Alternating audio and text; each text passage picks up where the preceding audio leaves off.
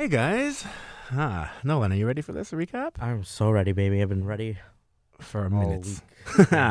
it was a pretty good one. We had uh, Tommy Greer in studio. It was very inspirational. hmm Um, we talked about a bunch of shit. we talked about his sobriety journey, Mhm. what that meant for him mentally, Yeah, physically, spiritually. yeah. Fucking give us some amazing tips on meditating. You guys, if you haven't meditated or want to start and don't know how to, Hey, to the we, fucking there's a lot of steps he went through, and he Mhm. also talked about Dungeons and Dragons for a significant amount of time. and how that got you laid and engaged. yeah, right. I mean, who who would have thought? A good fucking healthy game of Dungeons and Dragons. Yeah, but Tommy is a real, you laid. genuine, authentic guy. Uh, yeah, Such a great great conversation. Great ninety minutes of just ins- insp- inspiration, really. Mhm, Yeah. mhm. So have a listen, guys. Let us know what you think, and uh, we'll make sure our next one's a little more, you know, light, and funny, and sexy, and sexy. nutty. Gross. This episode is brought to you by the Granville Room. They are located at 957 Granville Street and are now open every Friday and Saturday night from 6 p.m. until 11 p.m. and hope to be open later in the near future. Stop by early between 6 and 8 for happy hour and free poutine followed by live DJs. For more information and booking tables, please visit them at safeandsoundent.com or at Granville Room on Instagram. Hello, and welcome back to a new episode of PNC Akio. Close, close, not clarity. That was a I don't- uh, good intro. this version of Nolan here today is a little excitable. It's Monday morning, feeling fresh. Had a coffee, Yeah, you had a coffee. coffee. Had a two-day bender. and now we're fu- shut the fuck up. Okay. So we're gonna have a fucking good Episode time today. 45. Forty-five. Who we got in the house, You baby? got the one, the only, Mr. Tommy Greer. Tommy Hello. Greer. Hi, how are you doing, Tommy? Yeah, really good. Good to see you. Good Welcome to to see the you. I know pod. it's, it's been a while since uh, I've seen you. Aki. Yeah, Tommy and I have uh, we go way back. He used When's to the work last with time us you back met in the day. My man. What's that? Here we When's the go. last time you saw my man? If we're getting our timeline straight here. Oh man, well, time I ago. would say maybe two years. Like we've Yeah, communicated. We, yeah, and we, we stuff, like but, speak and But like the last time I, I think the last time I, I think we saw each other was probably when I was working at Republic. was that two years ago? But well, because well, almost three now because it's been almost three since I started working at the hotel. Crazy. Fuck, Yeah. It doesn't feel like it's been three years though. Does it No. feel like to you like you've been the last three years have been quick or slow or just Oh, three years? quick. there's it's been dense. Like Yeah, there's been a a lot lot, of of, stuff that's happened. Yeah. Just even with transitioning from Republic uh, into hotels Yeah. and then meeting Sarah, my fiance, and Yeah, yeah, yeah. then like Congrats. giving thanks, yeah. Yeah, the cutest. He has a he has an engagement ring too. I know, yeah. I Have I said, not mentioned this to you? I said it wasn't fair that she got an engagement ring. This so is true. I asked Oh, to get because me you- one. Okay, yes, Yeah. yes, yes. yes. Because oh, I typically- like So that. I got That's her great. one, and then that was Did in, she get you one? That was in August when I proposed to her of um, 2020, and then uh, and then for Christmas she got me this little treasure, like this little silver treasure chest, and there's a note in it that said "You're my greatest treasure," and Oh my god! Really uh, and it's a local company from my hometown of Calgary. So Wow, yeah. that's a fucking thoughtful engagement That's ring. right, and it's got it's like hammered silver, and then it's got a little like vertical line of rose gold because her ring is rose gold. wow. Hey, I'm gonna what do you guys? actually throw up. Like that's I'm- so fucking cute. Yeah, we are pretty mushy. Yeah. It's great. It's Can great. I ask how you proposed? It yes. Um, so Sorry, I'm just, preface. like, no, it's, it's so a in love story. with like love. You know. Um, I am a massive nerd.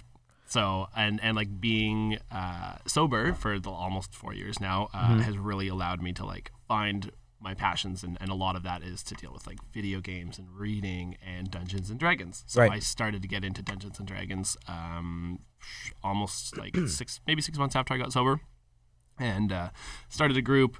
It's going really well, and then I actually met uh, Sarah, and Sarah works. Um, she works at Coast, the, Okay. the restaurant. yeah, so yeah, she uh, only works there part time now because she's switched uh, careers during the pandemic. But um, so we met, and it turns out that she's actually a mega closet nerd. So she she used to go to like anime cons, Right. Uh, and that's actually how we started talking was arguing with each other about Marvel movies. Yeah. Um, and so uh, I told her that I was into Dungeons and Dragons. I'm kind of like when when I go on dates with people, I just try and be myself. Mm-hmm. And if they like it, sweet. If they don't, then whatever. You know what I mean? But I always make sure they know, like, yes, This I'm is a who I huge am. dork. Yeah, like I don't drink. No all of that surprises. Yeah. Um, so she was like, "Oh my god, I've always wanted to try playing Dungeons and Dragons." So we started. She came into our group, and we like at that point we'd probably been playing the same campaign for like a year and a half. Because do you know? Nope. Ish. Okay, so Kind of. I've Um, like heard of it, right, and so I had and I, I always felt like it was just way too complicated to play. Mm-hmm. Because I see people with the book, and then it's like you ask them a, Dice. like a, like the dice, and then you ask them a question, and that changes like how the game goes, right? it's kind of like gamified improv. Like it- when you get to the, like Yeah. a great level, so it's like you're all you make a character, Uh-huh. and based on you can pick like a fantasy race, so elves, dwarves, um, humans. You can pick like bird people or cat people, or there's Oh. un- unlimited And the amount. game is like a, it's not a new game. It's Dungeons and Dragons has been around for a long time, right? Yeah, like since the '60s, I think. Yeah, I remember or playing it when I was like, like Yeah. growing up. Yeah, so Wow. Um, I'm getting to the part where I proposed her. I'm just explaining. We need the backstory. The backstory is Yes. key. So, um, uh, you make a character and then you start a campaign. So you can create an entirely fictional world on your own. Mm-hmm. Um, so there's players and then there's the dungeon master. I am the dungeon master. The DM. Of course. Yeah. That's a different Uh, way of sliding I into just- the DMs. I like. I, I I just like sort of organizing that stuff, Right. and I think there's a lot of people who want to. And I've, I found that it, it- there's a lot of people who want to do stuff, but they may not have someone to organize it. So I like being that guy. Right. So Totally. I organized the group. I got everybody going, um, and we started a campaign. We had been playing for about a year and a half at that point. And When you say we, is it people that you know, or can people Mm-hmm. join that you don't know into this group? yeah, so we uh, let's see, it was Cam Cloud. Do you know Cam? Yeah, yeah, So from- he used to work at Yeah, he works at Cold Tea now. Um, I don't think I've met him. no, anyways, beauty. Uh, my buddy, you know Leo, Leo Wonder Gem. Of course, of Yeah, course. So Shout out Leo. Leo. Leo. Yeah. Um, Thanks, you owe me a soda. yeah, my buddy Weldon, who is a barber, uh, and turns out like we were we went to elementary school together, uh, and then found out we live across the street from each other in the West End. So wow. we sort of reconnected and started playing. He invited his buddy, uh, his name's Sam. He is a mechanic at a Porsche dealership, but and also like a dirt bike racer. Super gnarly dude. Yeah. Uh, but also super into D and D. It's like all these different people from like different walks of life. Yeah, and Yeah. so and then but they will all sit down and play these characters. So you, you play a character and the DM will describe a situation to you. So Okay. I will be like, you know, it's a stormy night. There's rain. You approach this castle. Uh, all the And are you are making locked. this up, or is it in like is So it you can, a scenario in the book? you can make it up or you can get books. Okay. I kind of like I buy a book and then I use that book as sort of a basis Right. to um t- uh, to make my own stories. So Okay. um yeah, and so I would describe the situation and then you would describe as a team how you guys do those things. So if you say if you were a rogue, rogues are like sneaky, stabby, they steal stuff, they pickpocket people. Um, you would say, you know, because I'm super sneaky and dexterous, I'm gonna like run and jump and climb up the castle wall. So I would say you would have to make a roll for it. And you roll a d20, so it's a 20 sided die. Okay. And then depending Whoa. on what you get, Cool uh. I describe if you succeed or you fail. Right. So if you succeed, then you climb up the wall. If you fail, then you might fall off and take damage. And Do you just decide if they succeed or fail based on whatever you feel like it, or is there if they hit certain numbers, it means certain things? yeah, it, I mean, it can be arbitrary, but usually like, you know, 10 because it's from 1 to 20, Mm-hmm. right? So a 10 would be an average thing. And if you're a really low level, then 10 would be a normal check. 15 would be really difficult. And then anything above 20 means you are like really high level and it, it takes a while to like you'd have to be far along in the game to get anything above 20 So, but I you, mean, like rolling when you roll. yeah So there's a special way to roll. No, like, you just roll. 15? Okay. you just roll and then so when you roll the dice you have um, stats so as, as a Ah. rogue you would have like dexterity which means you would add your dexterity bonus to the dice Ah. and then uh, and then I, I would tell you if it's a success or failure um, and then you just problem solve as a team and you get and you get in big fights um, sometimes you have to talk your way out of situations so that's when sort of the role play side comes into it Mm-hmm. i as the dm have to voice all of the characters that they meet Mm-hmm. so in, so it's like me switching back and forth Yeah, between, between the- characters yeah. sometimes i have conversations with myself in different characters and it's up to you to like give them really interesting mannerisms uh, and just sort of bring people into the world and i have like soundtrack playing as we're going that is and very interesting. yeah and then there, it's sort of like it's sort of like a serialized tv show so you you come like it's always we always play at my house we don't anymore like we had to take a break because of the pandemic um So it's a lot. People are you don't do it like over Zoom or something. You do it in we in made the decision not to because a lot of the people aren't really into it. Uh. Um, but yeah, so you you come every week. We play for about three hours, and the story progresses. You level up. Um, you know, every character when you make it has a backstory. So I take that backstory and turn it into um, part of the game. So I take all the stuff that happened, like why are you an adventurer, and and then I write a story for that. And you just have fun. Everyone comes over Oh. and drinks and plays this game and has some really like I've cried at the table. It's Jesus. crazy. Yeah. So you're like the director and producer Yeah. of this. So I yeah, and I I I DM a game for our home like our home game. That's my main campaign that I write, and then I also play in one that I've been playing with people that I met at a game store in that you know the, in the creepy mall, the International Village. Yeah, So yeah. There's like half the stores are open. And yeah, half yeah, the yeah, stores yeah, aren't. yeah. You know, uh, in Chinatown. Yeah. No, never been. Really? Yeah. Where the movie theater I'm is? new to downtown, you know? Oh, it's it's kind of like by Crosstown. What Liquor. movie theater? There's a movie theater, right? There is Yeah. a movie theater. It's right Yeah. across from, you know where T&T is? Is that, you know mm-hmm. Rogers Arena? Yeah. It's like right kitty Big corner. to Oh, that. yes, yeah, and It's yeah, like yeah, kind of yeah, it's like yeah. it's fine, but By there's the just Tim like a lot of like weird Yeah. like, stuff, and it's, some of the stores are open, Yeah, some of them are a not. lot of them are closed. So yeah, so that's Dungeons and Dragons in a nutshell. Hey, wait, Um, one question before I move on from that. Like, if Nolan and I wanted to hop into a game, do we have to start from the beginning, or can we come in fresh as an You- elf into you whatever could game you're you- already so in? yeah, we're at You'd level. have to like just write in our characters. the goal, yeah, the goal is you start at level one and you get to level twenty. Twenty is the max level you can get. Yeah. Is Um, it hard so to get to there? Yeah, it takes like we're at level ten and we'd been playing for about two years, so it'll probably take us Oh, another wow. two years to get to level twenty. Um, and then uh, so you guys, if you guys wanted to play, you could jump in and I would just make you whatever level we're at. Oh, okay. But the interesting thing about Dungeons and Dragons is your character can die. So, and if he dies, he's actually dead. Like he, Done. you can Like, revive done, him. There's done. spells to revive him, but sometimes it doesn't work, or you're in a situation where you can't get to someone to revive him, or you don't have the right spells, and they can die. And But, they're done. but if you're make if you're like controlling the scenario, can you not just be like, oh, he's back? Yeah, but Or you have to, are there as a- set rules? as a DM, as a storyteller, it's Yeah. you want to make the stakes high. It is about life and death, right? Oh. And so it's it is sad, and obviously you don't. I don't want any of the characters to die because everyone's Right. put years of thought into this. But if they do, you have to make it memorable and special, and then obviously you know you come together and you know go out for a drink and, and toast to the the loss of your character. Crazy. Wow. And it's really, really cool. Intense. So there's yeah, there's I got into it because there was a show called Critical Role. Uh, it's this massive. They these voice actors started streaming themselves playing Dungeons and Dragons, uh, just for fun, and now it is like this massive media thing. They usually have like every they stream every Thursday, and they usually have like sixty thousand people watching them on stream. They've started. Wow. They just got a two year deal with Amazon Prime for a cartoon. They have all this different types of merch.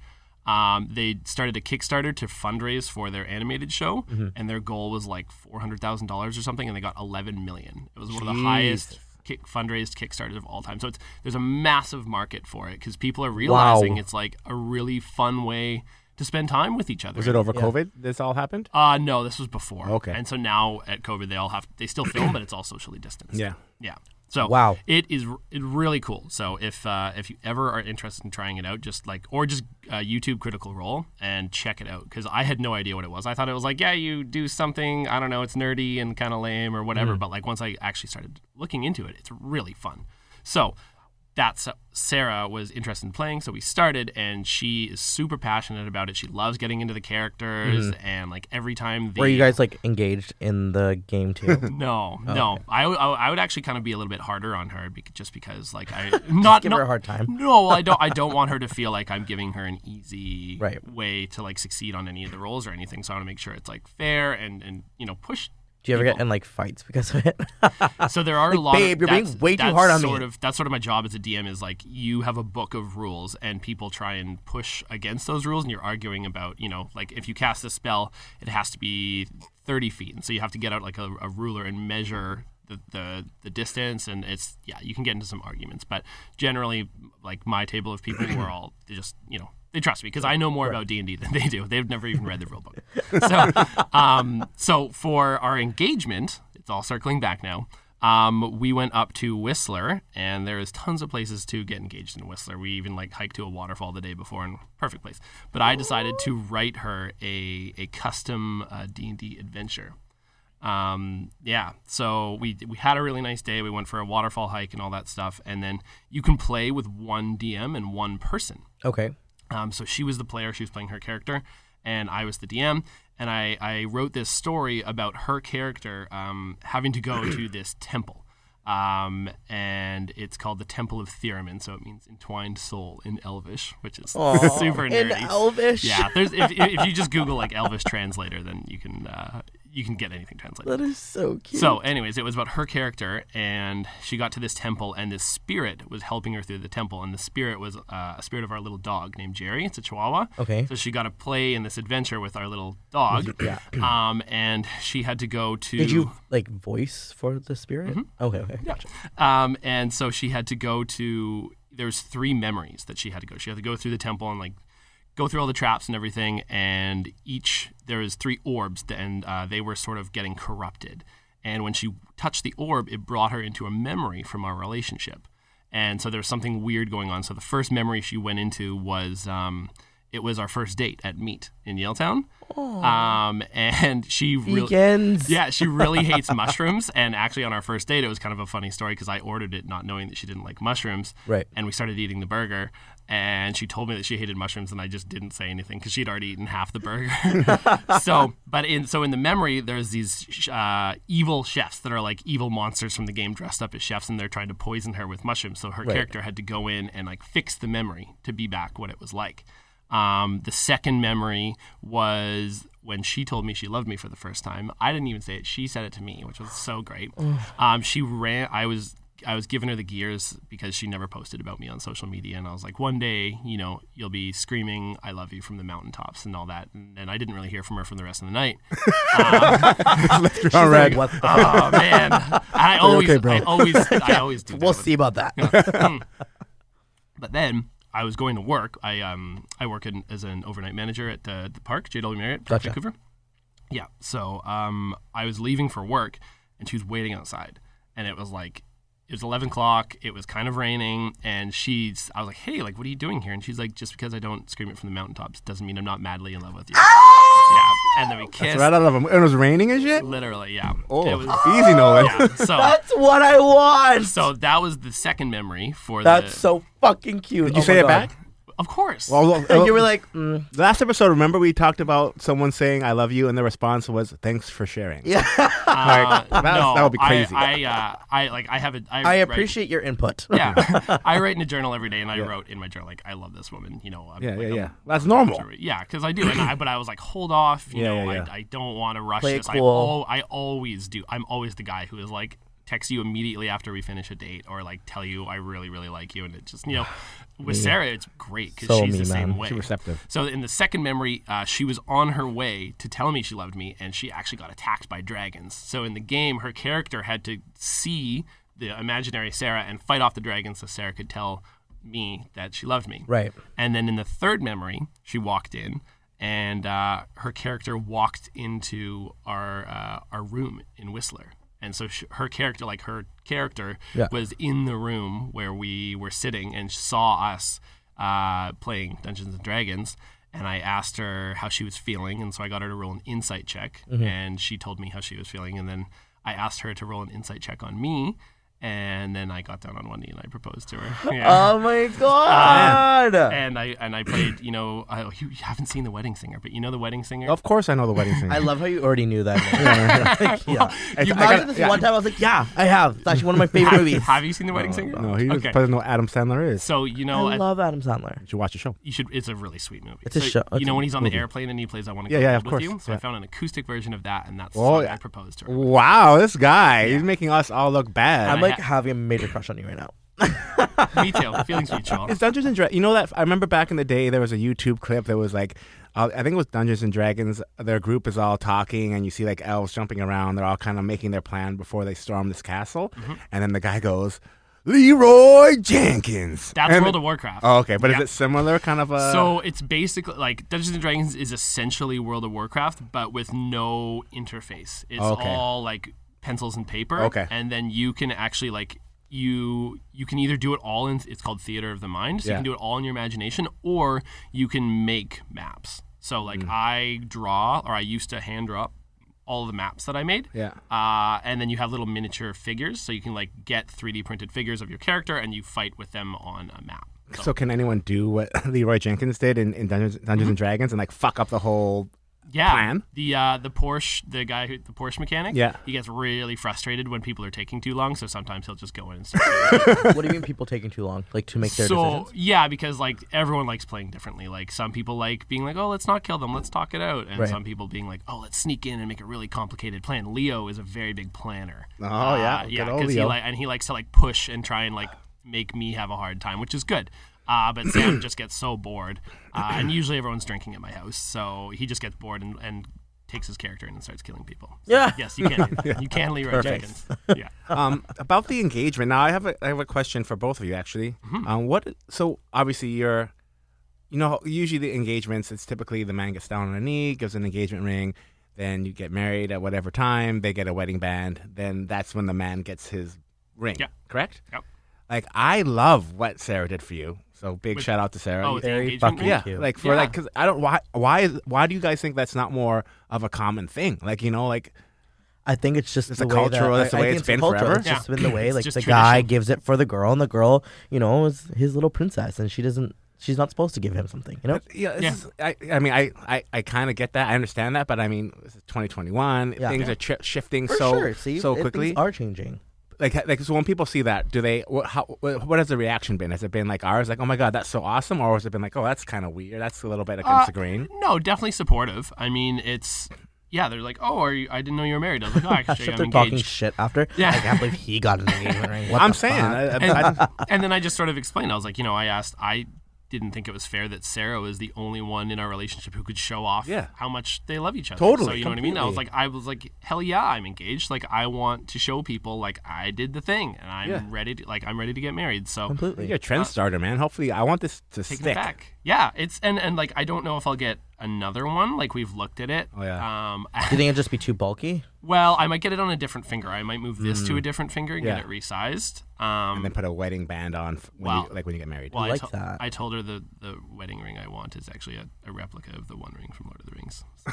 the Gollum one. Like the like the, The yeah, the literal Gollum ring. one. yeah, the literal ring. Are you gonna do a whole scene? Like, Her dressed up as Gollum. yeah, I have a little Gollum, bring it. Is Dobby from that? Well, Dobby, Dopey, like the Seven Dwarfs. Dobby, like the guy with the ears. No, that's Harry Potter. Oh, okay. yeah. Gotcha. Dobby. Dobby. Sorry. my bad. God. Dobby. Mind my Elvish. yeah, yeah. So I, it's, I know it's super nerdy, but you can literally get like a, a replica of the ring, and you can get uh, whatever you want inscribed on the ring uh, in Elvish. That gives me just so much.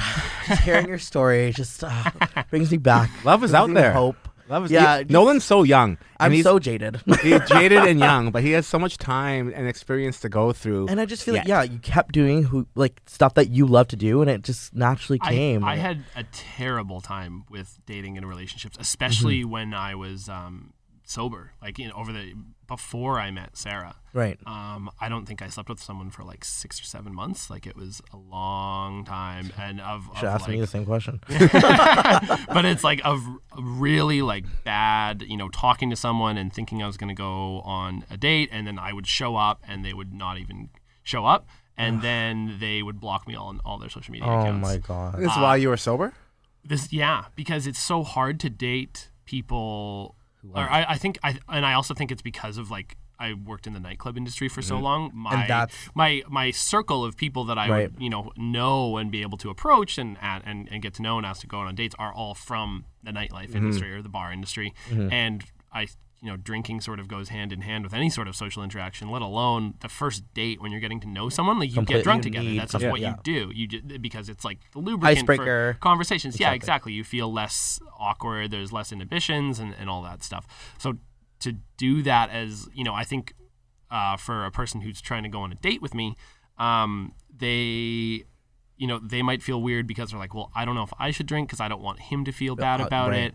And I was like, well, I don't. You know, I don't care. I'm super comfortable with people drinking. Like I at that at that time when I was trying to date, I was like I was literally working at a nightclub getting people drunk six nights a week. Yeah. So it didn't really matter for me, but I think it was just hard. Yeah. Um, and so that's why I just struggled a lot with with dating until I met Sarah, and she is, you know, and you say like you find your person, like she, I, I can just literally, and I didn't know what that was like. I had no concept of what that felt like because you just you just don't until you do, Exactly. you know, and and I'm gonna start crying. Yeah, and, and but we're super, you know, and and I but I love that. I love being cheesy and lame with her, and like we literally for the first year of our relationship, we celebrated our month anniversary with like some super lame date, and we dressed up, and I got our like every single month, and we I still have like in my my nightstand drawer is like basically fifty percent cards, just of stuff from her. Is Sarah sober as well? Um, so when we met, uh, she was actually doing a month long sobriety challenge with one of her friends from Coast. Um, and so it was perfect time to meet me because she was like, "Oh, this is great! Like I'm not drinking." Um, but she was definitely used to be a, like a party girl, Yeah. kind of like me. I- And we kept we keep saying like I'm surprised that we never met each other in social circles Yeah, because um, it's. Yeah, we just we were both And always very out, common out and about. Yeah, Yeah, and I'm, yeah. I'm surprised, and I'm glad we didn't meet each other because you know Wrong time. if we well yeah if we would have like hooked up or something and then uh, who knows we never would have taken off but Right. um yeah uh, she so she didn't drink for a while and i think for the first like nine months of us dating she didn't drink at all um, but now she drinks like she she hasn't been drunk since the entire time we've been dating but like she still works uh, a couple shifts a week at coast and so if it's a really crazy night she'll have like a glass of wine or something Yeah. which is totally fine like again i have no problem with that when my d&d group was going uh, i always have you know liquor and beer and all that stuff in my fridge so it Right. doesn't, doesn't bother me in the slightest if if You're a good host. of course, yeah, and like I think it's important as a, and it de- again it depends on your level of comfortability. But and I wouldn't I wouldn't say what works for me works for everybody else because some you know some people uh, it, when they're sober they may like they may not want to have be around alcohol at all. Even the smell of it might trigger them and make them want to drink or anything. But for me, I've I really want to be comfortable around it. So you know there we've You want to not have that power or let it have that. yeah, power over you. exactly. Yeah. and so every now and then I'll just like smell booze and be like, oh, But, like you know, and I kind of get, I kind of get that feeling of being like, oh, that smells disgusting, but like also, you know, what's up? Mouth starts It tastes watering. really good. yeah, but I know I've never had the desire to just go back and drink. So it's it's a good it's a good dynamic, and I know Sarah really respects my sobriety and mm-hmm. knows like it's basically like one of the big reasons why we're together is because we never like we met for the first time. Um, I started a uh, a volunteer group for hospitality workers called the the Hospitality Heroes. Um, and Great, great group. Wow. yeah, Great initiative. Yeah, so we uh, again, I was talking about you know that sort of with Dungeons and Dragons. There's that like people don't have someone to organize stuff, and so for me, I, I volunteered once at the food bank, and I was like, this is really fun. It's really easy. And it's a good thing to do. And so I started the Hospitality Heroes. So once a month, I would get a group of people from hotels, nightlife, restaurants, and all that, and we would go and volunteer at the food bank. And uh, just all of the food donations that come in, um, we would sort uh, and then get ready to go out to all their um, distribution centers. And so that's how me and Sarah met. And so I just I think I think the point I was trying to make is just like it's yeah sobriety for us has been a very wholesome important part of our relationship because if I wasn't sober I probably wouldn't have started a volunteer group if I if I wasn't sober I wouldn't have talked to her went out on that first sober date and so it's been like a big part of our relationship so Amazing. You've been sober now for four years, you said? it's here I have an app actually Oh, we're gonna have an exact day. I can tell you down to the second Oh wow, this is fucking high tech shit. Download it's that. called I am sober if you guys are interested I feel it was like in March was this, your starting date or something. I have been al- yeah close April. I have been alcohol free for three years, ten months, twenty four days, twelve hours, thirty eight minutes, and thirty nine minutes now. It's counting. Crazy. Almost four years then. Yeah, yeah, Good four you. years on Congratulations. April nineteenth. So can we talk about like what brought you to that point? Like why? What kind of was a catalyst? Was there a catalyst? Was it just like you were just well, let's turn the chapter on Just this. Let's a move. change. Yeah. Yeah. Um. I mean, Aki, you know that I was a disaster when I drank. Yeah, yeah, yeah. I mean, fuck it. But so How so? Well, so I was, you know, I, I, I again, yeah, I don't. we Because I don't a- think we had. Yeah. Totally. So. I actually um, start. I moved to Vancouver to become a video game designer, and I went to school for video game design. I did not know have- that. yeah, I, I have a. I have a. I don't know if it's like a bachelor's or. Anyways, I went in a two-year program for game art and design. Mm-hmm. Uh, got a job at a um, a video game company, and it's just like a, a sort of a startup, and we made uh, Facebook games and then gamified websites. Um, Are you Farmville? Uh, no, no, but we made a, a farm uh, Farmville clone called Heartland Ranch Oh based my on the CBC gosh. show for Heartland Ranch. So I helped design the quests for that. Um, but I was real. I was in like my early twenties then. I was like 22 or 23, and I was in a band too. And so our band sort of started to um, take off, and we actually got a production deal in LA to record a couple albums with Wow. yeah with a producer. His name was Mike Plotnikoff, and um, he uh, so he he had worked with like Aerosmith and Kiss and like big names. Um, and he th- through us playing shows and stuff, uh, he um, wanted to fly us down and start recording these albums. Um, and so and like obviously me like mild mannered video game designer wearing like a collared shirt and sitting at a desk for eight hours a day, and then like flying down to LA and playing And being a rock star? recording in like next to Nikki Sixx from Motley Crue's studio, and like I met Steven Tyler. Wow. Oh. Yeah, and so it was like li- sort of living a double life, and I was like, man, I hate. It wasn't the job; it was a good job, but I hated the lifestyle because I was like so pa- I thought we were gonna make it. Yeah. Um, So you're more about the band life than yeah, and, but so then I I was like, oh, well, I kind of want to get a part time job, do something else, and so that's when I started applying at um, bars um, all down Granville Street, and I ended up at the warehouse, and um, they said I think uh, his name was Dallas. He was the GM. He's a great GM, and he was like, oh, he'll be back, yeah, but sit and have a beer while you wait for him, and like I never ended up applying because I had so much fun there uh, that I just started drinking, and that was my first like, you know, I had drank before in Calgary, and like when I was, you know, all the way from I think 15 or 16, uh, but I never felt like I was like, you know, when you go to a bar and you feel like one of the cool kids, you know what I mean? Like the bartender knows your name, they know what you want. Uh, you sit down, and that's that's what bartending is all about. Is about making people feel important and cool, and like a, a place to come and and socialize. And, Yeah. and but I had never felt that before, and I was like, wow, that's really kind of powerful. You know what I mean? Um, and so I started drinking there all the time and having so much fun. And I would bring all the people from our shows there afterwards. Um, and that's how I got into bartending. They, I was there so much. They're like, we'll literally teach you how to bartend one night a week, uh, if you want. And so I started bartending on Sunday days. Uh, and then eventually it was like I would do one shift there, and then I was doing like Saturdays and Sundays, and then I was like, eh, I'm going to do three shifts. So I told my game design job, I was like, I'm only coming in four days a week, and I'm going to bartend the other three days. And then eventually it was just like, okay, this is so much fun. I'm making so much more money. Like Yeah. that's how I'm going to do it. But that's kind of how I got into drinking. Uh, In that life. yeah, because a like I was providing those moments for people, and for me it was like you know I was super.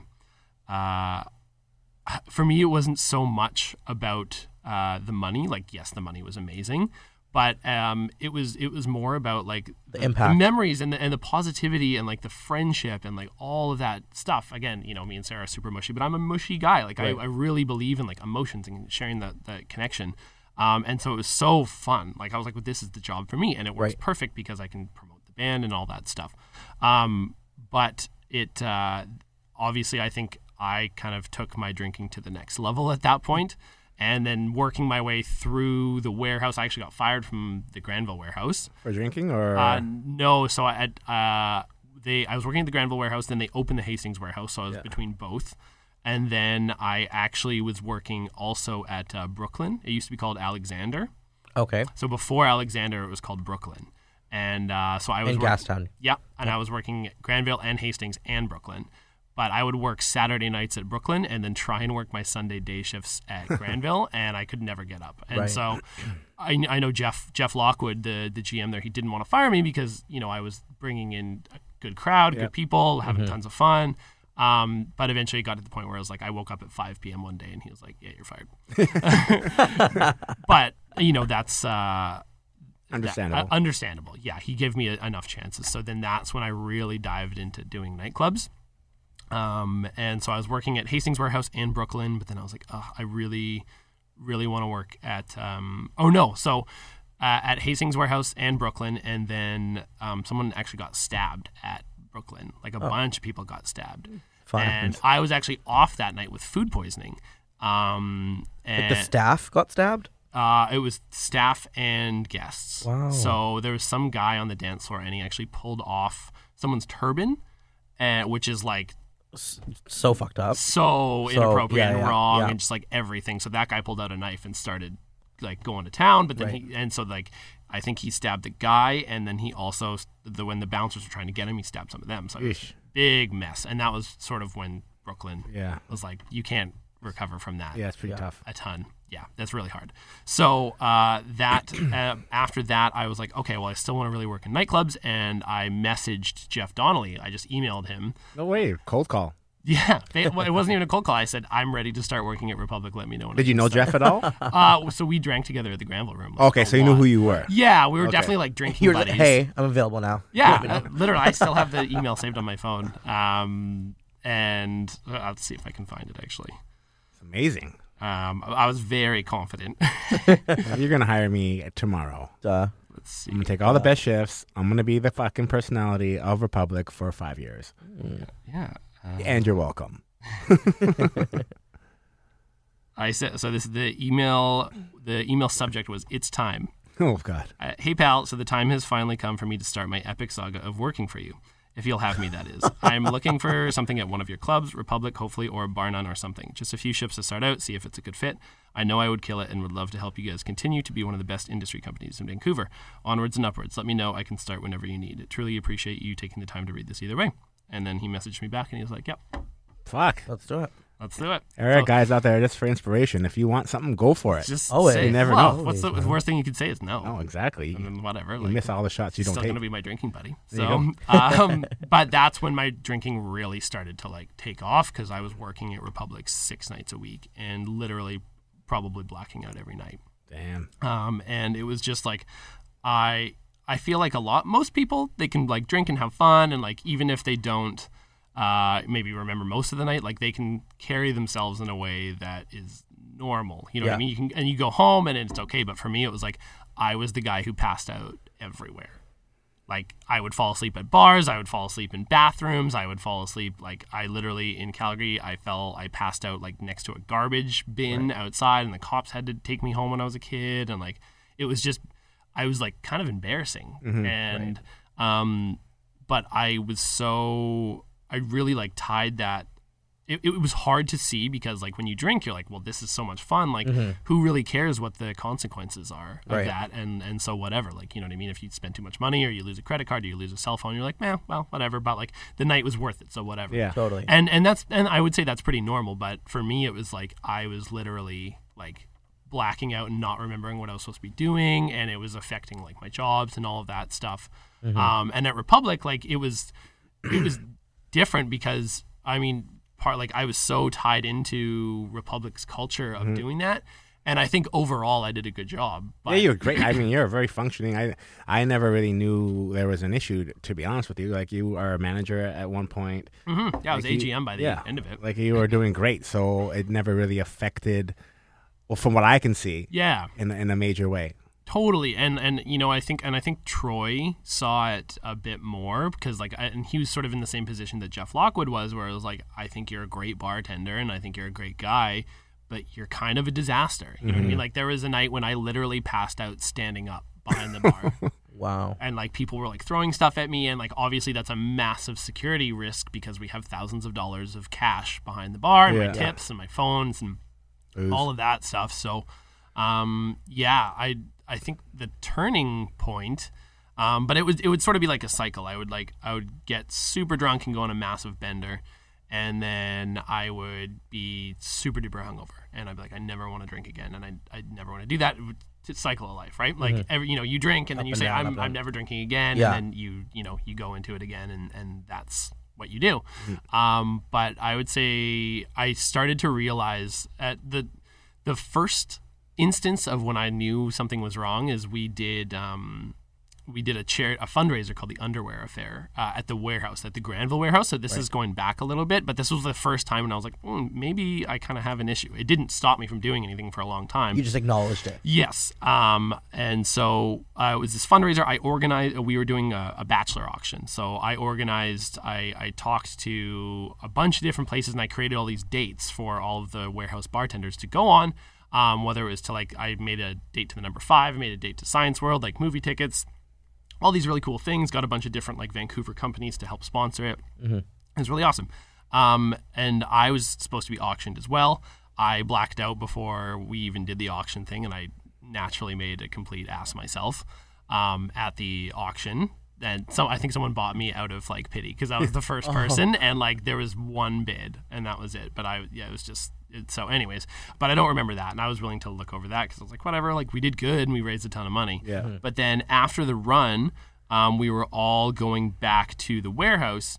And everyone uh, at the warehouse, it used to be our thing to make like custom shirts at uh, Cherry Bomber, the the rocket. whatever It's called the custom T-shirt place on Granville. Right. Um, and so they had all made shirts that said "Let's get you Tommy wasted," and there was a picture of me like passed out on Granville Street on the ground, Oh my just like god. looking like a disaster. And everyone was like, "Ah, like at the thing," and like that's how normalized it was that I would just pass out Yeah. wherever, and like Yeah. that's not that's not good. Like for someone to like pass out and rather than being like, uh, like You need help? yeah, you need help. It's like normalized, and I'm okay, and like I always was okay, and so I obviously I don't blame them for thinking that way because Yeah. I always was okay. But it's like it was just a one drunk that, night. you that's know? when that's when it hit me. I was like, this is how people see me. Yeah. like I am an embar like. You know, people appreciate me and you know they like me for who I am when I'm not like that. But like I'm an embarrassment, kind of. Um, but and, and so I, I like we were supposed to party that night, and I went home and I was like, I'm just gonna like go home because I felt really crappy.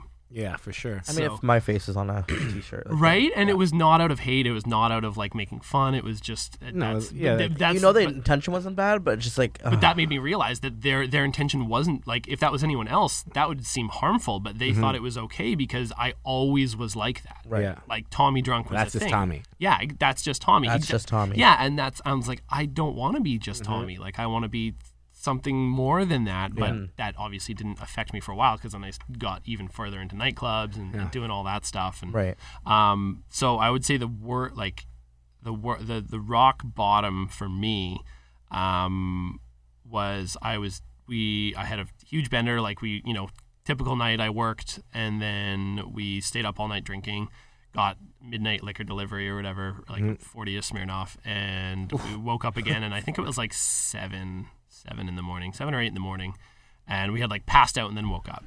And we were sitting outside we were sitting in the parking lot of the back 40 which is the the back 40 is the it's right across from BC Place you know where back 40 Oh is? yeah, yeah, yeah. yeah it's it's like this sort of just like a sports pub do you know where the Boston Pizza Yeah, is Robson, yeah, right? so yeah, it's yeah, right yeah. it's that sort of dingy little place it's, I don't even think it's open anymore but it, I was sitting in that parking lot and we were waiting for it to open because the liquor delivery was closed like the mid late night liquor delivery Mm-hmm. was closed we had no more booze and we were sitting there waiting for it to open and it just kind of like hit me I was like this is really wrong. Right. Like I don't want, Want to do do this. this. Yeah. I was like, I, you know, we're, I'm gonna get drunk today, but I was like, I just Need to make a change. Yeah. Yeah. And um, Did you ever have moments before that where you were like, oh, okay, maybe there's a problem here, but you kept ignoring it? tons yeah i uh i tried so many times to get sober i downloaded this this app thing so many times and you have the option to reset it and so i would get you know a week or two weeks in and then have to reset it and i Right. kept trying and trying and trying and i just couldn't couldn't get it but after that it was sort of like a light switch had had gone off and i was like oh i, I really really really don't want to drink anymore. Um and again i like i knew then that i was going to make a change but i struggled to make that change because alcohol is addictive and it's it's like again And it's fun. yeah and and and like i do want to say that i don't i am not anti-alcohol at all. Like i don't think you know if you can live a productive life and and live the life you want to live and, and, and drink and enjoy alcohol like that's awesome i wish i could do that but it's for me it's just not i'm, I'm not that like, You're not that guy. no, and I and I can't. But that's that's my life, and everyone should live their own the, the best way they can and be the best person you can be. Um, and so that that was sort of when I really wanted to change. The last time I ever drank uh, was uh, remember when we went on that manager's trip? Oh, I to remember Vegas? that trip very well, my yeah, friend. so they took us on a Vegas? manager's trip to Vegas for the International Nightclub Convention. I had a great time. It was amazing. So I think we changed a lot of lives that weekend, if I'm being honest. it was wild. like I'm not sure if it, if that was the weekend that things kind of changed for you, but I remember one of our other managers, Johnny at Hello Goodbye, we're all playing hack, hacky sack We were with kicking around like a piece of paper. Or yeah, something. and then he he literally Tetris his ankle. His ankle was like at a right ankle to his. Ah. in the lobby while we were waiting for a limo to pick us up. yeah, it was Were you crazy. drunk? Uh, no, I we mean, were just was- getting started. Yeah, it was just like getting the started, start a of the little tipsy. night. Yeah. How And do you how do you do that to your He like jumped and tried to do like an ollie or something and landed funny and tore br- broke his right ankle back. Oh my gosh. But that started, you know, Mickey Valens' career, and then Johnny then moved on to do uh, Susamer right. or whatever, however you pronounce it. Um, and both of those guys are now doing quite well in that industry. Sir, Miss Sir. Sir Sir, yeah. What I Yeah. say, Susamer? Mr. Mayor. you know what I meant. yeah. Uh, well, and that that um, that night as well. Uh, so that trip, like I had actually been approached by the warehouse at that time, and they wanted to get me to invest. Uh, I remember that. We talked in one about of their that. restaurants, and I felt so guilty going on this trip with you guys, knowing that I was going to potentially like leave afterwards and, and go work at the warehouse again. So I told Troy, and Troy was like, "You know what? Come anyways. Like Yeah. this is about wh- where we've come from and how well we're doing. So Right. like, come anyways." And I I didn't take the warehouse gig anyways. I stayed with you guys. Um. So, but after that trip, I was like, I'm done. Like I was like puking up blood on the way to the, the airport. And me, I think me and Paul Stoyland, we had to share a cab ride back to our houses, and there was such bad traffic, and I was just like, I felt awful. And again, like six day hangover. I was I was supposed to go I was supposed to go on my buddy's bachelor trip in a couple of weeks, and I called my best friend in Calgary, and I was like, "I'm I'm not going. Like, I don't want to feel like this anymore." And Yeah. he flipped out, um, and I was walk. So when I was on this phone call, I was walking my dogs. I used to have three little chihuahuas. I only have one now, um, unfortunately. But uh, I was walking them in the parking lot because they're terrified of rain. Um, and I was not paying attention because I was in an argument on the phone with my friend Trevor, and uh, they peed on one of the pillars. And so then my landlord found, found out that I had three dogs. Uh, and that sort of started me to moving into a new apartment. Um, and so the in Vegas, the last that was like the last time I was like "I'm done. I drank one more time after that, and that was with uh, Troy and ooh, I can't remember his name. He was one of our regulars, and he always bought Louis. Oh yeah, I know Yeah. you're talking about. Yeah, and so he would buy like ten shots of Louis or twenty shots of Louis, and that night he bought half a bottle. And he was like, "I'll only buy it if you and uh, you guys stay with me after and drink, like after hours." And so I was like, "Look, I was like, I So mean, tempting, money's man. money." And but he liked to drink it with Diet Coke, like, out of a wine glass mixed with Diet Coke, so like a highball of What? Louis. Yeah. So that was Who the, the fuck? that Do was I know this person? I don't know. Yeah. I'm not sure if he's still He's around. around. No, He's I don't. still- I, I don't know. I haven't. I mean, I haven't been in I don't think he's still around. So, anyways, that Drinking. like spent so much money, and so that was like I went on one final bender, and then that was it. But That's a good way to end it. Like Louis Treize, like Yeah, that's fuck, not a bad not? flavor Yeah. to end uh, your palate with. Mm-hmm. yeah, and then so I had to move apartments, and so that was sort of like the beginning of my sobriety. I had a trip, uh, a trip booked to Mexico. Uh, for that year that I had planned on going with my girlfriend, but I actually broke up with her at the start of that year when I decided to be sober because of drinking habits. Um, it was just I got her into the bartending industry and serving, and she went off the deep end. Um, I think she's doing yeah. Hope she's doing well. Um, so I had to move. I was planning on going on this trip to Mexico. I had to move apartments literally like the last day I was in my apartment was the day I was leaving to Mexico.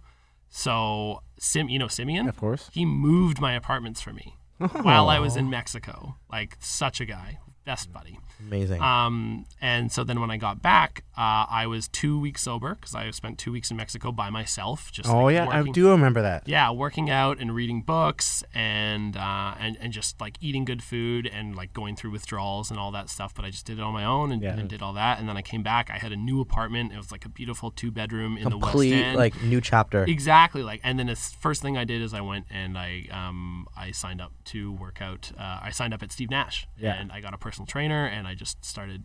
And now you're the fucking poster boy. You drive down House Street. His fucking face is postered Yeah. against oh the my fucking god, wall. famous. Tw- Your 2018 um, Uh, transformation of the year or something. Yeah, like I won the uh, success story. Yeah, that's thing. it. What? Good Well, for you. So- How how big was your transformation?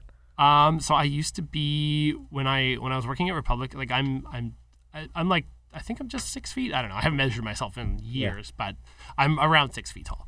Um, and I think I was like 150 pounds, like uh, yeah, 150 around there, which is That's pretty for, small. for six feet. That's pretty small. Yeah. So uh, I got up to now I'm like 186. Nice. So, but I but but in those first six months of like when I won the transformation thing, I think I got up to like 170 or 175. Yeah, he was like- like ripped, and like his biggest thing I noticed for Tommy was his skin. Like Mm-hmm. he was like kind of like pale, ghosty when he was working for us, and then Right. Now he's like he has like the color in his face is back. You know what I mean? He's like looked Been like alive again. yeah, exactly, exactly. 100%. I'll see if I have a, a picture. Before and after. Yeah, so that was, uh, yeah. Oh wow. So that was obviously me when I was blackout wasted, but like Yeah, you can yeah. see the skin way like, just- different. yeah, and you just seem like you're more life to you. Just you know? With glowing. your eyes. Yeah, glowing for sure. hundred percent. Did you so when you were on this sobriety journey that you're still on? Hmm. Did you just do it by yourself? Did you have help? Like how did you kind of like get into the rhythm? Mhm. Yeah, I um, it was. I know there's so many different ways to be Mhm. sober, and there's so many resources and um, support systems. Uh, but I just did it on my own. Good for you. Yeah, I- Amazing. cold turkey, and I No cut, setbacks. obviously, you know, I was I I cut out. Uh, like for me, I, I don't think I ever had as much of an issue with drugs as I did with drinking. Like Mm-hmm. it was definitely drinking that was by far the worst. But I think as a lot of people know, they kind of go hand in hand. Yeah. Yeah. Um, and so I cut out both of those in my life, like cold turkey, um, and just just did it. Like, and it was again, it was kind of like a light switch went off in my head, and I was just like, I don't want this anymore. Like, it's terrible. Was it hard going cold turkey?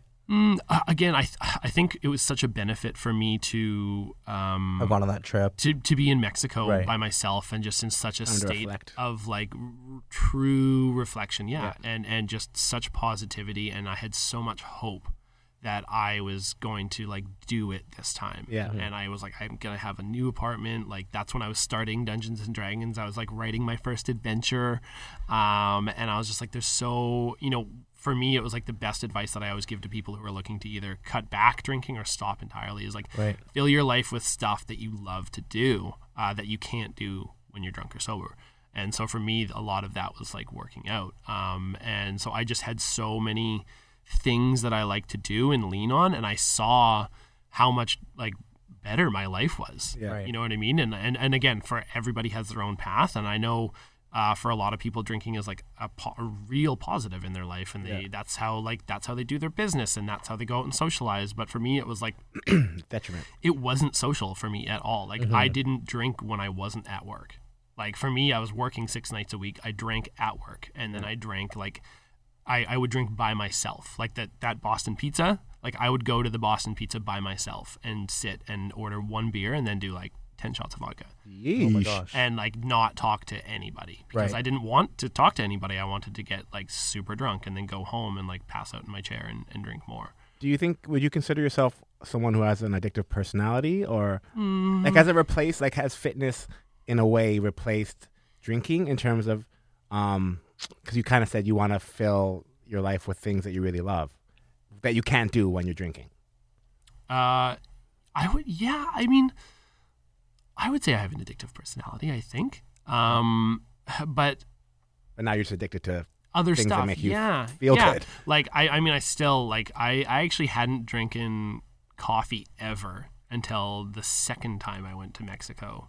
Um, again, I was supposed to go with a girl, a, another ex girlfriend, and she Playboy Tommy. So I won. I won the success story, Yeah. and the the one of the prizes was a five thousand dollar uh, trip to wherever you wanted. And so I booked this romantic five thousand dollar vacation to Tulum, and at the last second, the girl I was with at the time bailed. fucking jerk. Right? And well, she said, "I yeah, I don't know." Anyways, so she couldn't come. Um, and so I went by myself to like the romantic adults only Tulum. Like every night, Oh I- every night a guy would like knock on my door and come in with like a bottle of champagne and like chocolate dipped strawberries. Like I was like, I don't want it. Like, what am I supposed to do with it? I was like, I don't know, man. I don't Have know. some. yeah. Um. oh, where was I going with this story? What, what was your question? Um, uh, if you think you have an addictive personality. Yeah. And but- so that was the first time I tried coffee. Um. first time you tried coffee? Yeah. Or since, or just ever? That ever. So Really? that, that was in 2017, I think. That's interesting. I thought someone who like would be hungover a lot would have Need some coffee, as like yeah. a Red Bull. I oh, definitely Red love Bull Red Bull, interesting. but I was like, there was an espresso machine in the thing, and I was like, I'm gonna try this. Really good. And so I was just like walking around every day, working out and drinking espresso. And so I would say that is my addiction now. Yeah. Is is definitely coffee. Mm-hmm. Um, but better like I drink black coffee. I don't have a lot of cream or sugar in it or anything, so it's Way better for you. Hundred percent. Like if you're gonna drink a ton of coffee like I do, then you gotta not have like twelve sugars and twelve. Do you like the taste of coffee or the effects of coffee or both? That's kind of the same way I feel about alcohol. It's like I never really enjoyed the taste of a nice cocktail. I never really enjoyed the taste of a nice beer. I drank it because I wanted to get drunk. The results, yeah. Yep. And Crazy. They always say when you're ready for a new chapter, you just feel it. yeah, You know what I mean? yeah, and just it's feel it. yeah, and you just and I'm I'm definitely the type of person that's like when I'm ready to do something and I want something, like I put my mind to it and I get it. Right. Um, and so it's Can I ask your sign? Uh, Taurus. Oh, Yeah, I was born on. You got a birthday Give me coming very up. Capricorn vibes, but Oh, really? yeah, there has to be some Capricorn in your chart. I was born on May Here we 11th, go. Mother's Day. Interesting. People say all this Oh. old things. Super big mama's boy. Aw. Yeah, she's Um, the best. Did you experience any like major significant hurdles uh, on this like three year, ten months, thirty nine minutes journey? Just about to ask that as well. Mm. What's it been like since? Has it been pretty easy for you? I mean, like you know what, I, I made the decision, I'm sticking to it, and now I'm focused on all these this new chapter. Yeah, there was big there's big moments that I like succeeded at, and I think for everybody that's uh, who is looking to get sober, that's sort of like the hardest things. You're like, who am I going to be if I don't drink? Like, Right. and, and for a lot of people, so like drinking is tied into Their persona. Yeah, exactly. And it was so much for me and everyone who comes to a nightclub. It's like you want to be the person who's buying shots and doing all that stuff. And like, and again, and if you can handle that and be that person, like, that's great. You know what I mean? That's and I think that's perfect. But for me, um, that was really hard. So the first big hurdle for me was like trying to Figure uh, out who you are. yeah, I got invited. So the, the bachelor party that I bailed on, um, I got invited to that wedding, and they asked me to be the MC of the wedding.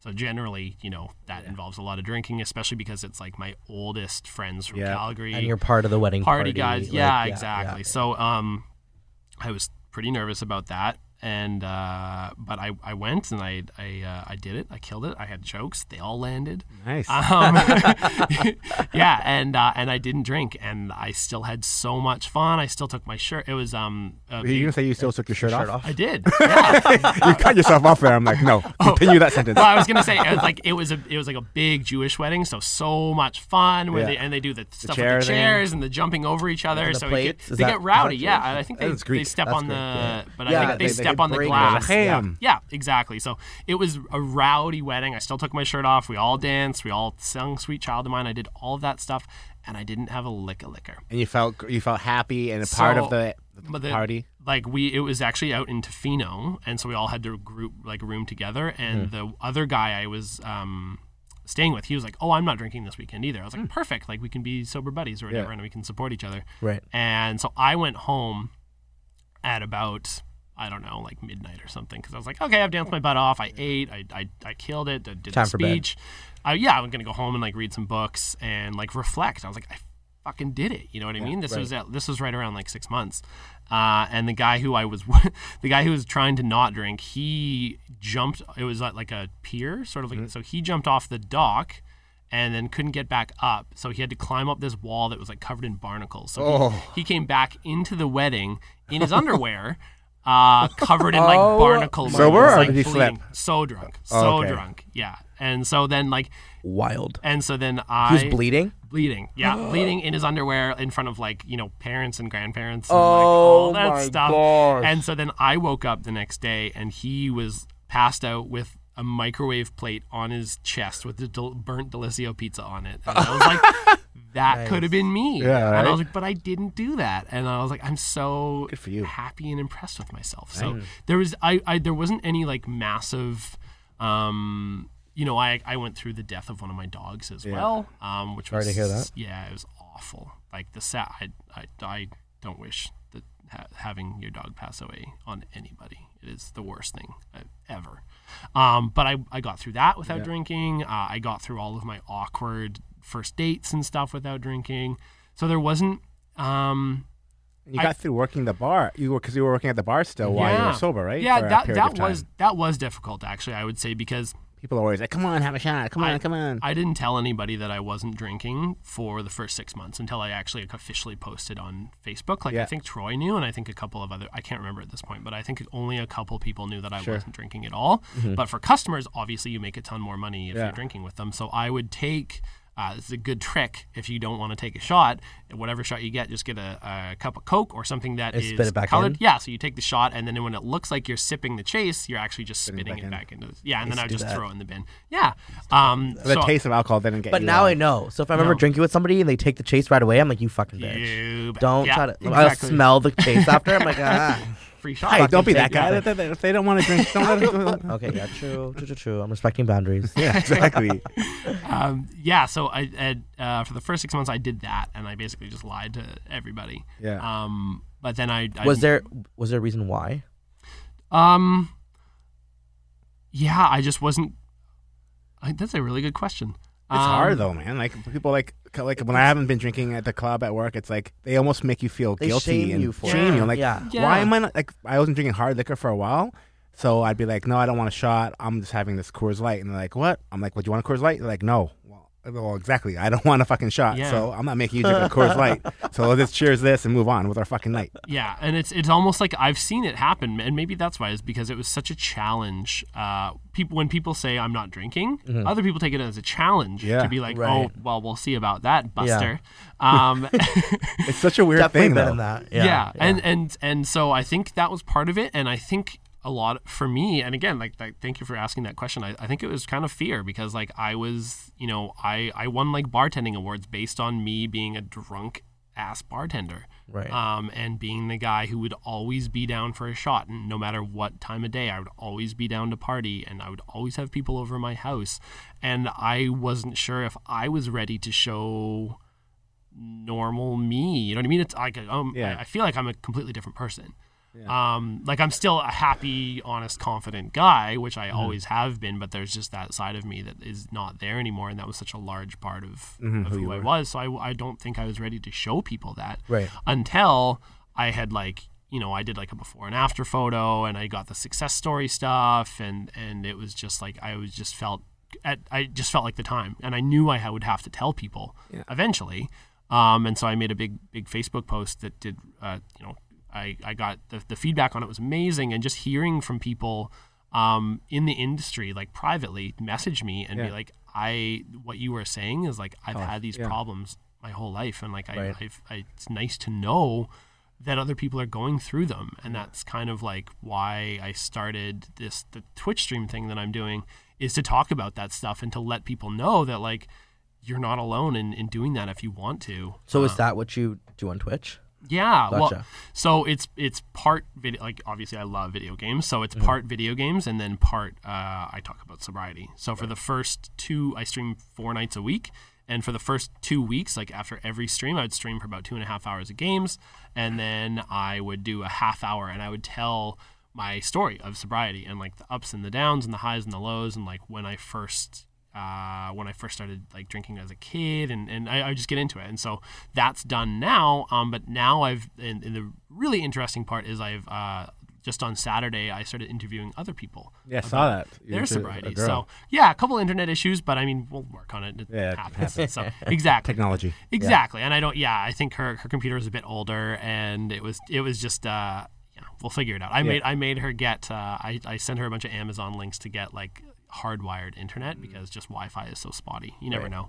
Um, but it was so great to just hear people share their stories and I was at like one of the most interesting things I found from talking to her is I was I grew up with her older brother Okay. and we were in a band together so she saw us i never like i didn't you know when you you know when you know someone and you see their younger siblings and you're like, Yeah, you don't yeah, even right, really right. know them until they're all grown up and you're like i don't even i can't even think of you as anything but like A this little child. kid that like i don't even think about Yeah. um, but like you know, I helped her with her whole sobriety thing when she started to get sober, and so I've seen her turn into like such an amazing person. Right. Um, but I didn't know that like you know she was like I would always see you guys out partying and doing bad stuff and getting into trouble. Like I was a terrible kid in high school.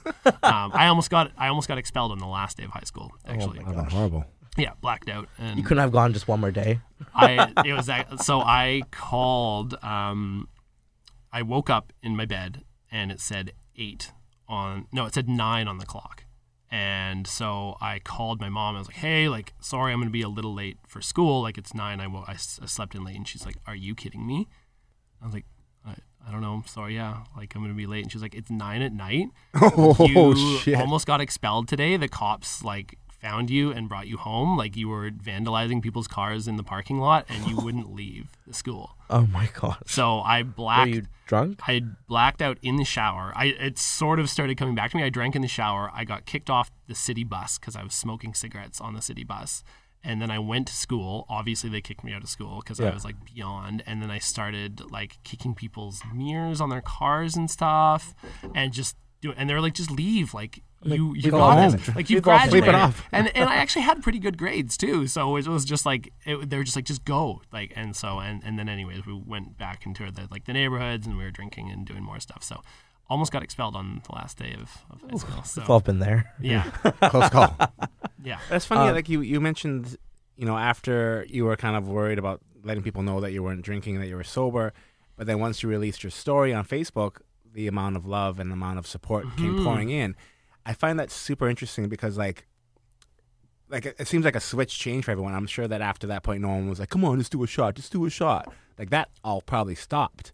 But before, when you were like, people were like, you know, that six months prior when you were bartending sober, but no one knew, and people were like offering you shots, they probably were pushing you a little more. It you know it really depends. Um, I think for for a lot of like my closest coworkers and obviously like Troy and all you guys were very supportive of that. You're like, yeah, you're doing amazing. You look great. Like you're not passing out behind the bar anymore. Yeah. Your, your cash outs are fine. like it's all good. You're not staying here until seven in the morning and then going to the casino and losing all your tips. Like all you know, all of that stuff ended. So it was like I could only see it as a positive, especially from your guys' standpoint. Right. Um, but there was still a lot of, of customers that I would be like, you know, they come in like, oh, let's do a shot. I was like, no, sorry, like I'm not. And it's sort of like you know that uh, type of customer that's definitely more pushy. They come in to like throw around money and and They're impress. already a little drunk. Yeah, yeah. and yeah, and uh, and so I I'd be like, hey, no, I'm not drinking, and they'd be like, no, let like let's do a shot, and like either they would be too drunk or maybe they just didn't understand, um, and so I would get frustrated, and eventually with most people I would have to be like, like listen, Yeah. I don't fucking drink anymore, and it's disrespectful for Totally. you to ask me to drink because I don't want to drink. I'm happy to get you a drink. I'll drink a shot of water with you or anything, but by you trying to like force me to get drunk, I've worked so hard to get here, and Yeah. it, it is actually offending me that you are not Yeah, getting one it. hundred percent. Like Because you're not getting it. you apply that to any other situation. Like if a guy's trying to pick up a girl and he like she's like, no, thank you or whatever, and he keeps on hounding her. Like Yeah. that's totally unacceptable. But mm-hmm. for whatever reason, in in the industry, it, it's a little like it, people kind of tolerate Yeah. people like pushing drinks on people, which is so fucked. hmm Yeah, and and I've I did that as a bartender for so long. I always push drinks on people because Yeah. that's what you're supposed to do. But then I I, guess was you just like, never really know if there's an issue. You know what I mean? yeah, Or if there's a problem. and that's But, and yeah. that's the thing is like I think for a lot of people you just because like I think the good outweighs the bad with drinking for most people. Um, or maybe that's that's that's the mentality you have. it's like worth the the hangover. f- yeah the whatever. fun I Yeah. have and the memories I make and the friends I meet and the cool random times you have uh, is worth the the hangovers and and, and the, And the like, bad decisions anxiety and and yeah the- and, the- and, yeah. like sometimes like the depression or whatever and uh, but I for me it just got to the point where I was like it's really not Yeah. um, and so yeah, it was. I'm I'm so happy now that I'm at a point where like people, you know, I can go out with all of my buddies and and they would never offer me anything because they just don't, you know, They, or I'll, they, understand. yeah, or I'll get a non-alcoholic beer, which I love. I No never, duels? I never thought. O'Doul's is a lame non-alcoholic Oh, beer. I don't know. That's the only one I know. I'm a connoisseur. They have a Heineken now, don't they? A Heineken Zero yeah, or they have something. they have Ooh. Heinekens. Uh, they have Budweisers. They have a bunch of uh, Red Racers are really good. Now, is it just like is it like a social thing, or do you like the taste, or both? Um, it's.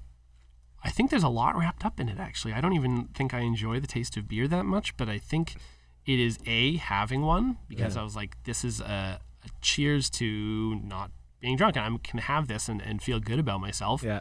Um, and that kind of makes it taste good, I think. Right. Um, I'm also really into Beezers, which is like beer and clamato juice and hot sauce. Oh and- yeah, yeah, yeah. yeah. So, or no, no, that's sort of they're not. They're not Beezers. They're called Micheladas. Oh, Michelada. Micheladas. Yeah. Those are So- tasty, actually. so good. So I, I generally have those. Um, But I, I just find it it is such a nice.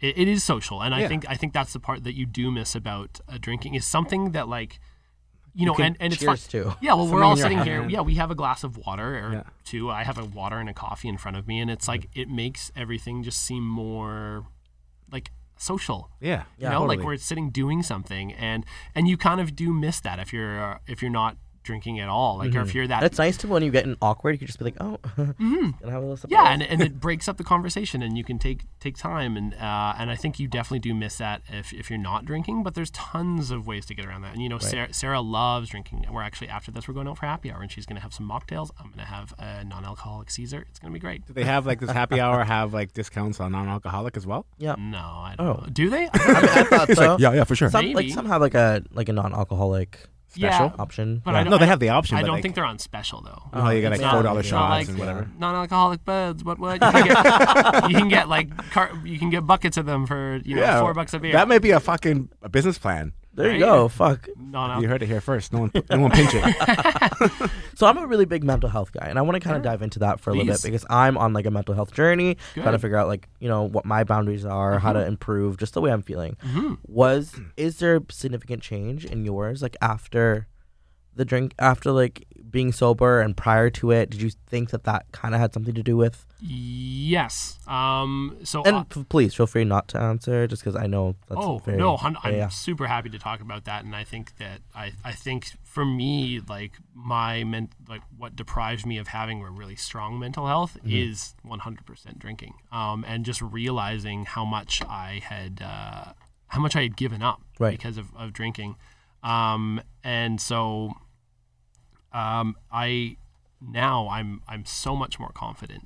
Um, I'm so much more happy. Mm-hmm. Um, and it's you really it just it's not so much that it's never there. It's just when being sober gives you more time to look at that stuff and Right. recognize it and, and think about it and be like, who am I? You know what I mean? Like, who am I fully? And where are these thoughts coming from, or Yeah. you know what affects? yeah and, and how to deal with and, and how to cope with stress and anxiety when when you don't have that for a lot of people it's like when you're stressed out or when you need to relax Yeah. or when you need to celebrate or when you need to be sad or when you need to do any number of like expressive emotions um, drinking is sort of where you go to Right. whether it's you know you're celebrating a birthday or you're celebrating a funeral or you're celebrating a wedding or you're celebrating a breakup like it's all of that is you All you drink tied. Yeah. um, but when you don't have that and you have to deal with those emotions with a completely clear mind, um, it really pushes you to find out who you are and be confident in yourself. Um, I've found that meditating is massively important for me, especially.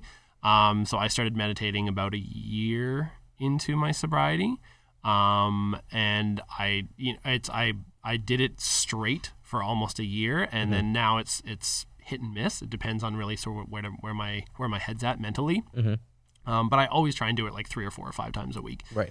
and it just sitting um, sitting with yourself and learning about yourself really gives you that opportunity to grow Right. Completely.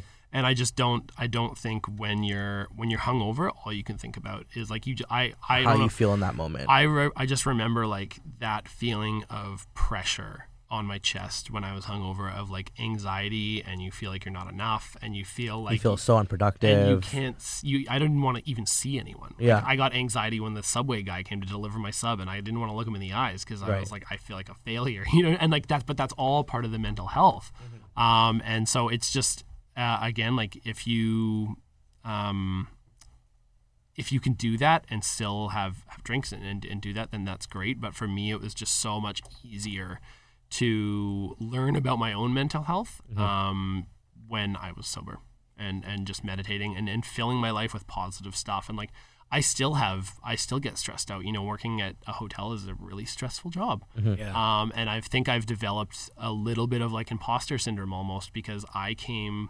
from an industry like the nightlife industry that I thought I was going to be in forever. And I dived into hotels and now I'm in a position of like being a manager and I just feel like I'm not enough. Right. You know, I feel like I'm really, th- these people have been working for so much longer. They know so much more than I do. And a lot of the times they're younger than I am too.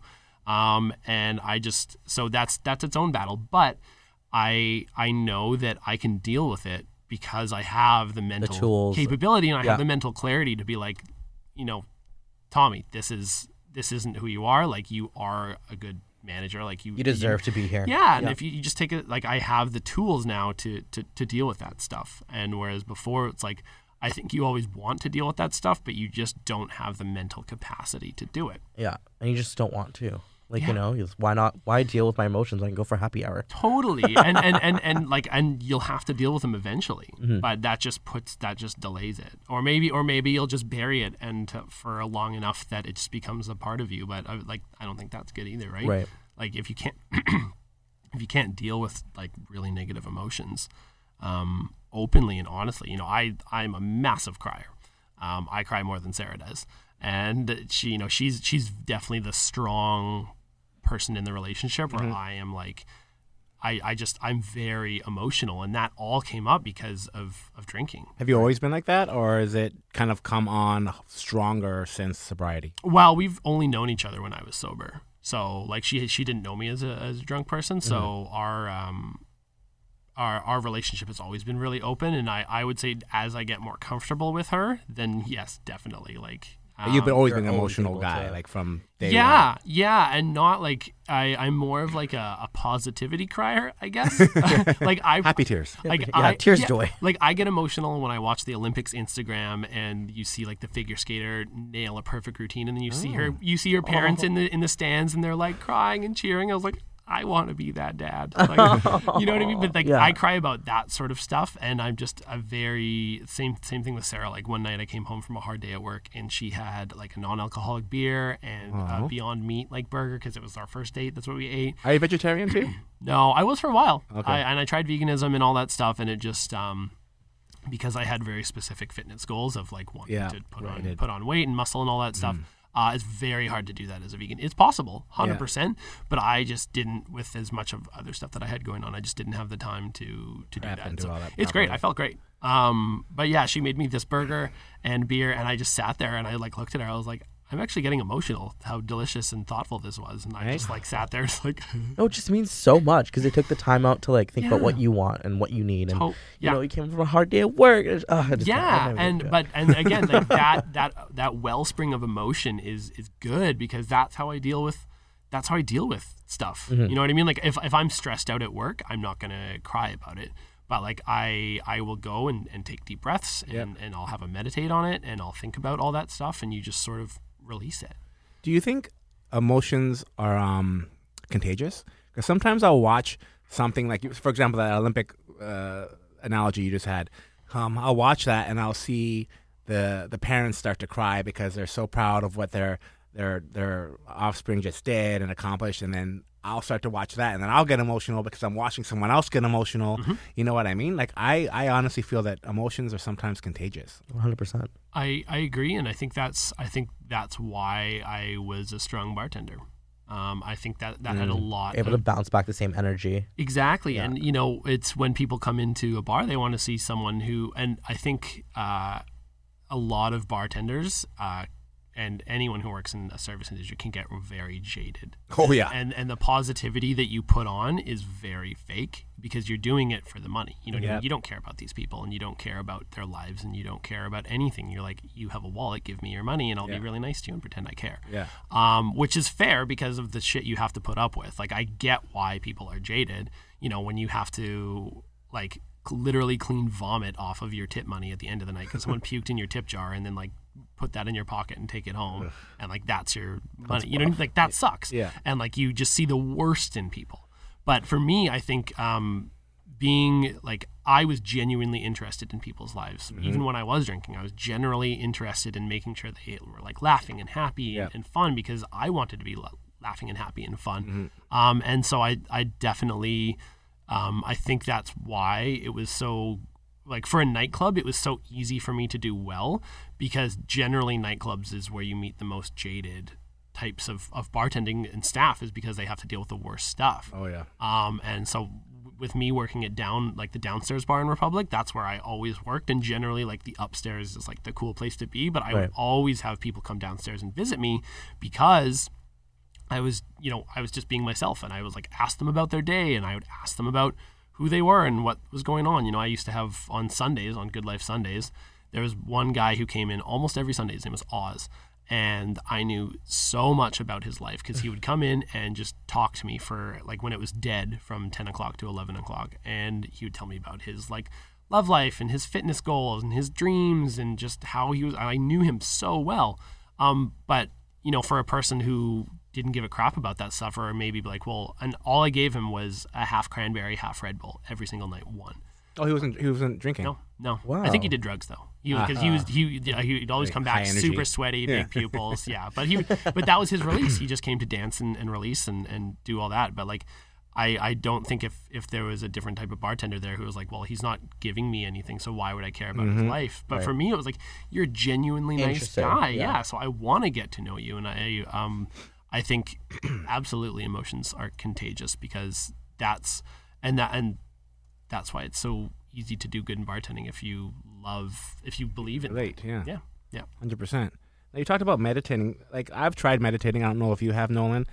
And I'm one of those I will. guys that I like said it. my brain. I've gone into those, you know, those sense deprivation tanks that's like filled mm-hmm. with salt water or yeah, I've whatever done it that is. before. My mind speeds up. Like it doesn't. It doesn't calm down. I'm in this dark room. I'm floating. I can't see nothing. I can't hear nothing. But my mind's like. grrr.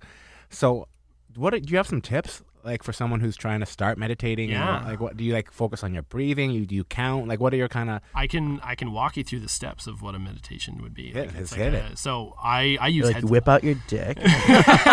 see? He always, I told you, it's a matter of time before he comes out. naked, naked. Our very conversation was just viable. too- Yeah. um, yeah, you. So I use Headspace, and they walk Oh, yeah, you that's a good through. Mm-hmm. guided meditations.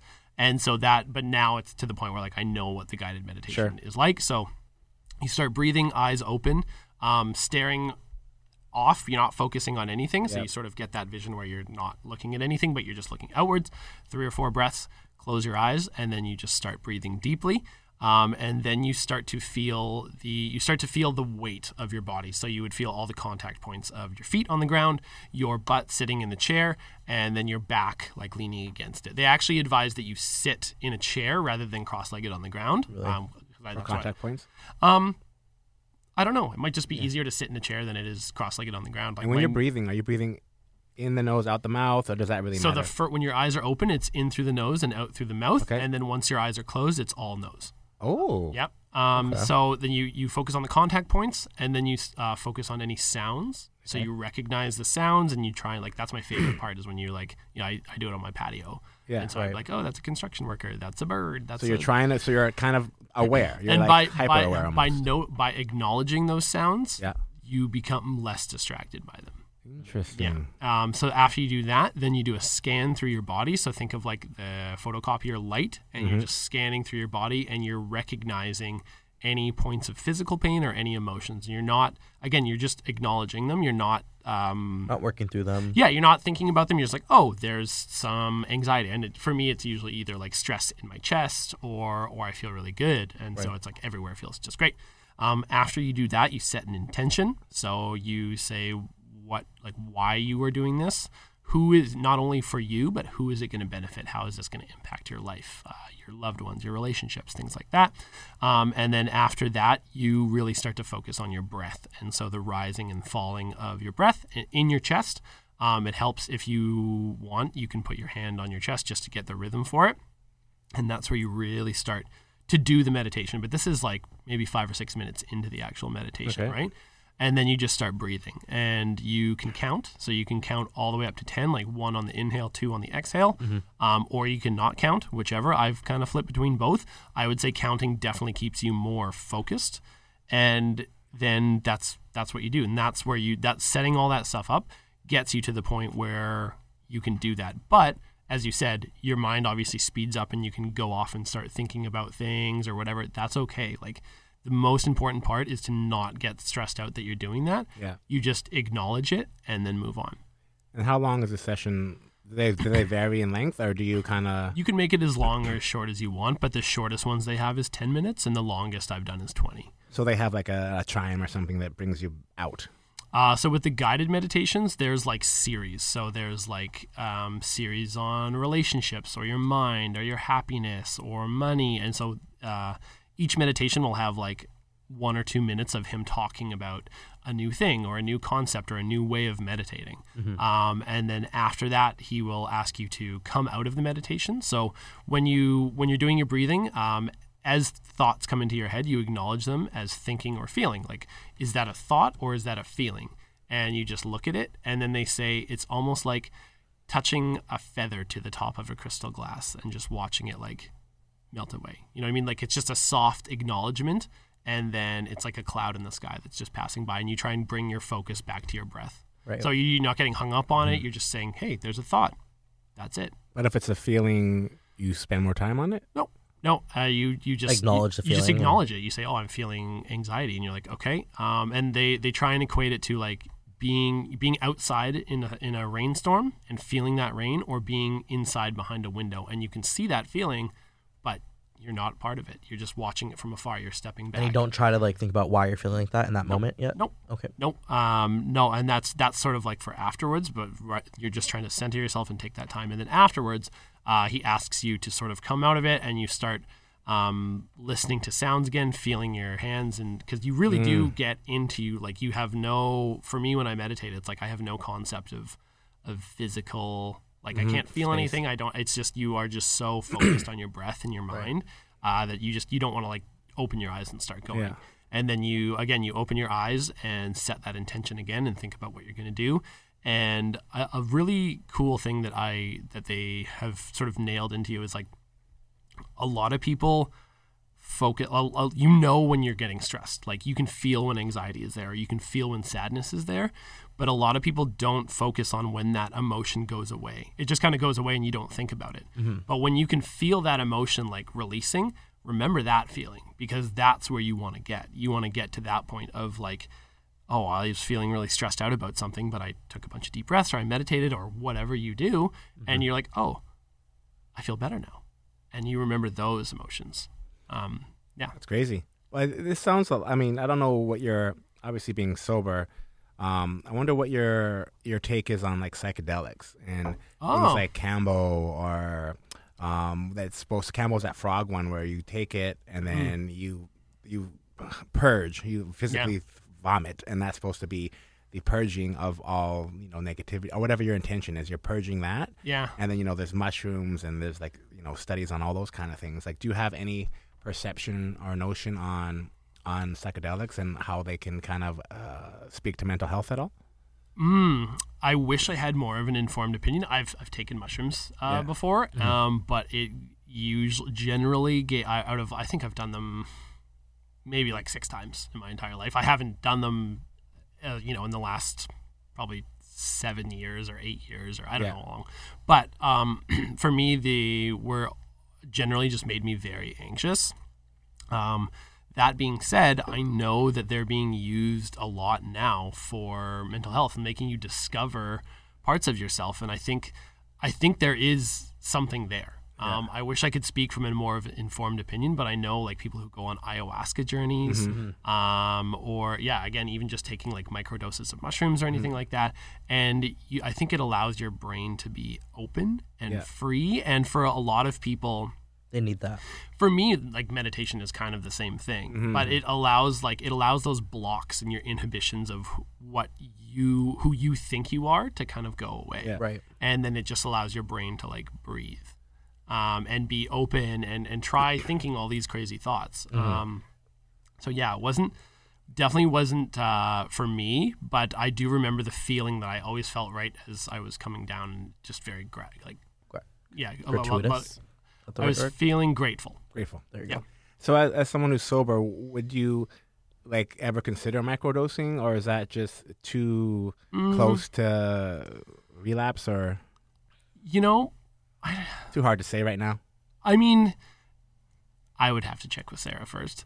Um, that was that's cute that's adorable yeah, no, and I don't, I don't, I don't think I would. Yeah. Like if if it was a, if there was uh if someone approached me in a way that was like this would benefit this or this may be something that's beneficial to you in that way. If it was Mm-hmm. A benefit to me or Sarah, then I'd be like, hey, this is something that you know. Do you want to try this or what do you feel about that? Yeah. Um, and I would broach that, but I don't think so. point, yeah. And and for me, it's not so much that like I don't want to do them. I just I I feel like I already am so Accomplishing what you- satisfied. yeah, Yeah, right. that I don't need. And- same same thing with weed. Like I I just uh, I have.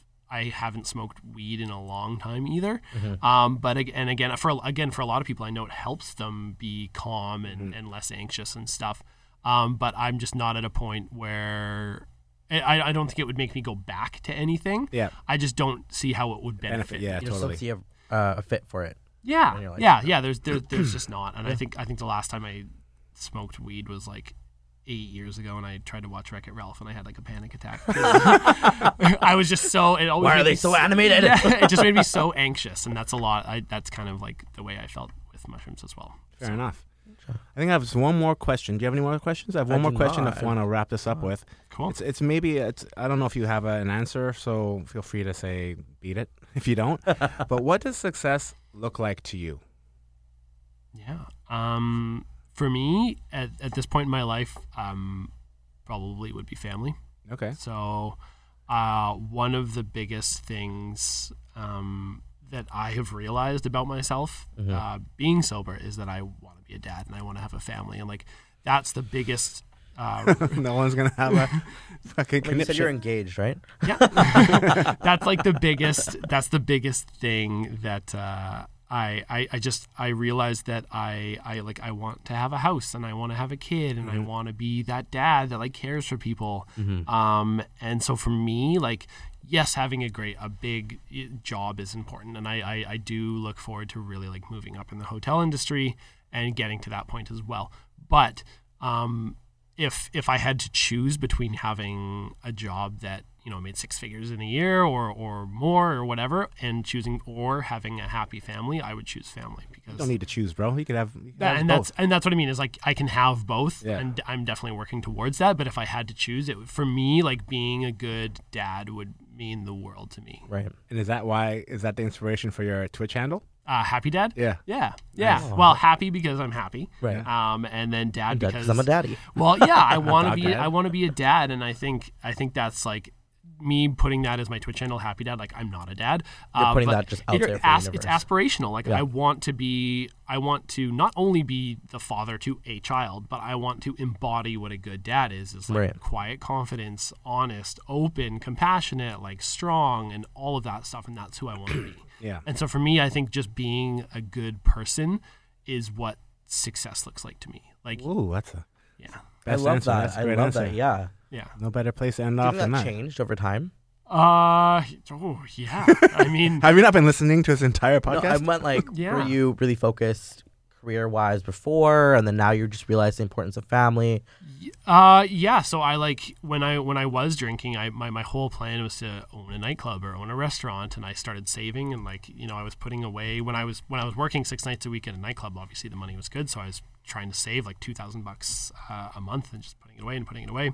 Um but that just that was my goal. I but again, like I didn't have time to think about it. It was just this sort of like I was Distant. like, oh, yeah. I was like, where do? You, and I think for a lot of people in the in the bartending and, and nightlife industry, like as a not as an owner, as like a bartender or a server, it's like where do you go? mm-hmm. You know, you've gotten to there was nowhere f- like obviously other than like going into management, but like where do you go as a bartender after you are like the head bartender? Yeah. Right. what's what's there. And so for me, it was always just like, oh yeah, I'm just gonna own something. I'm gonna do that. But I you ne- I never thought about it. I never thought like, what does that look like?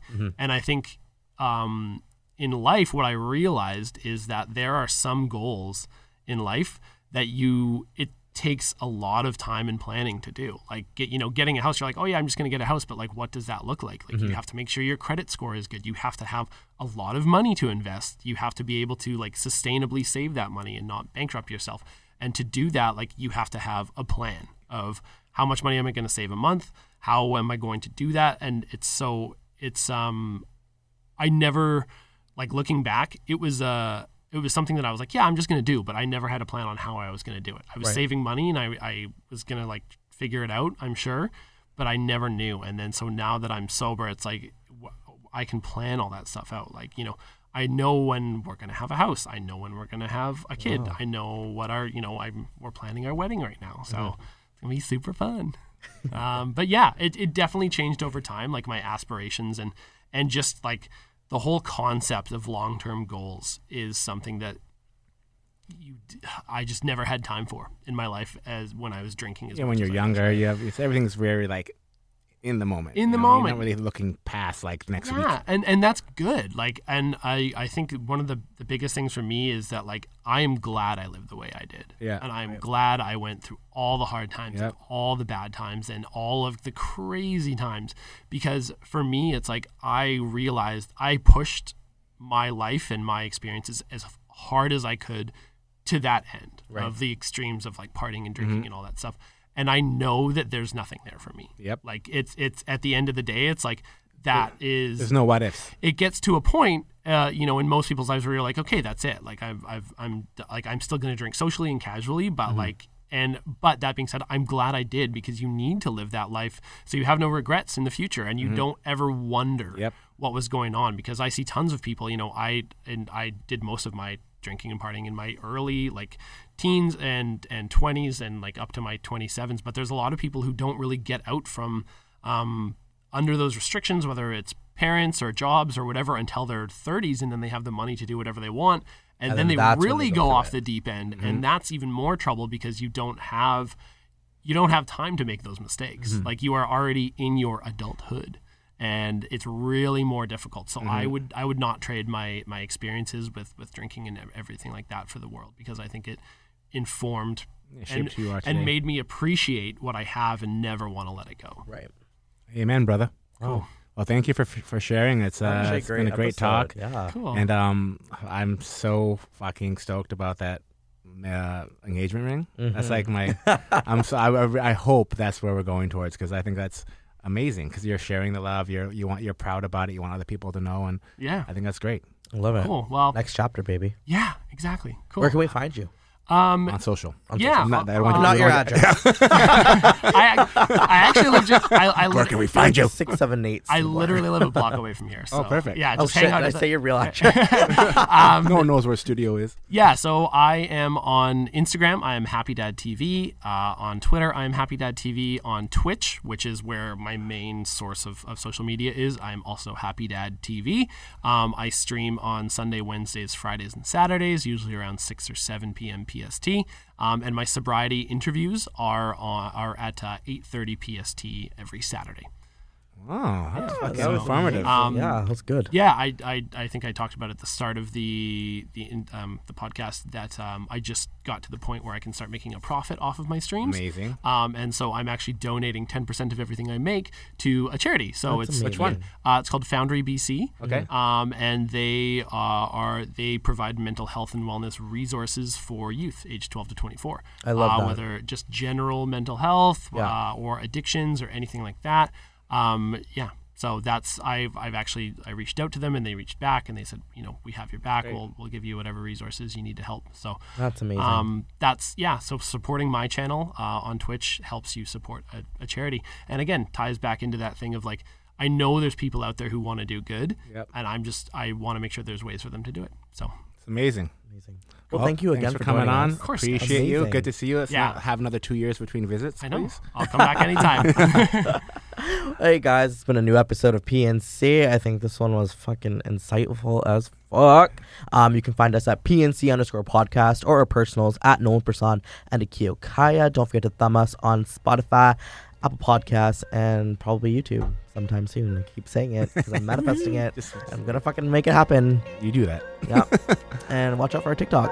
Oh God, here we go. Okay, guys. Thanks for listening. Take it the coupe at the lot. Tony fuck 12, fuck SWAT. Busting all the bells out the box.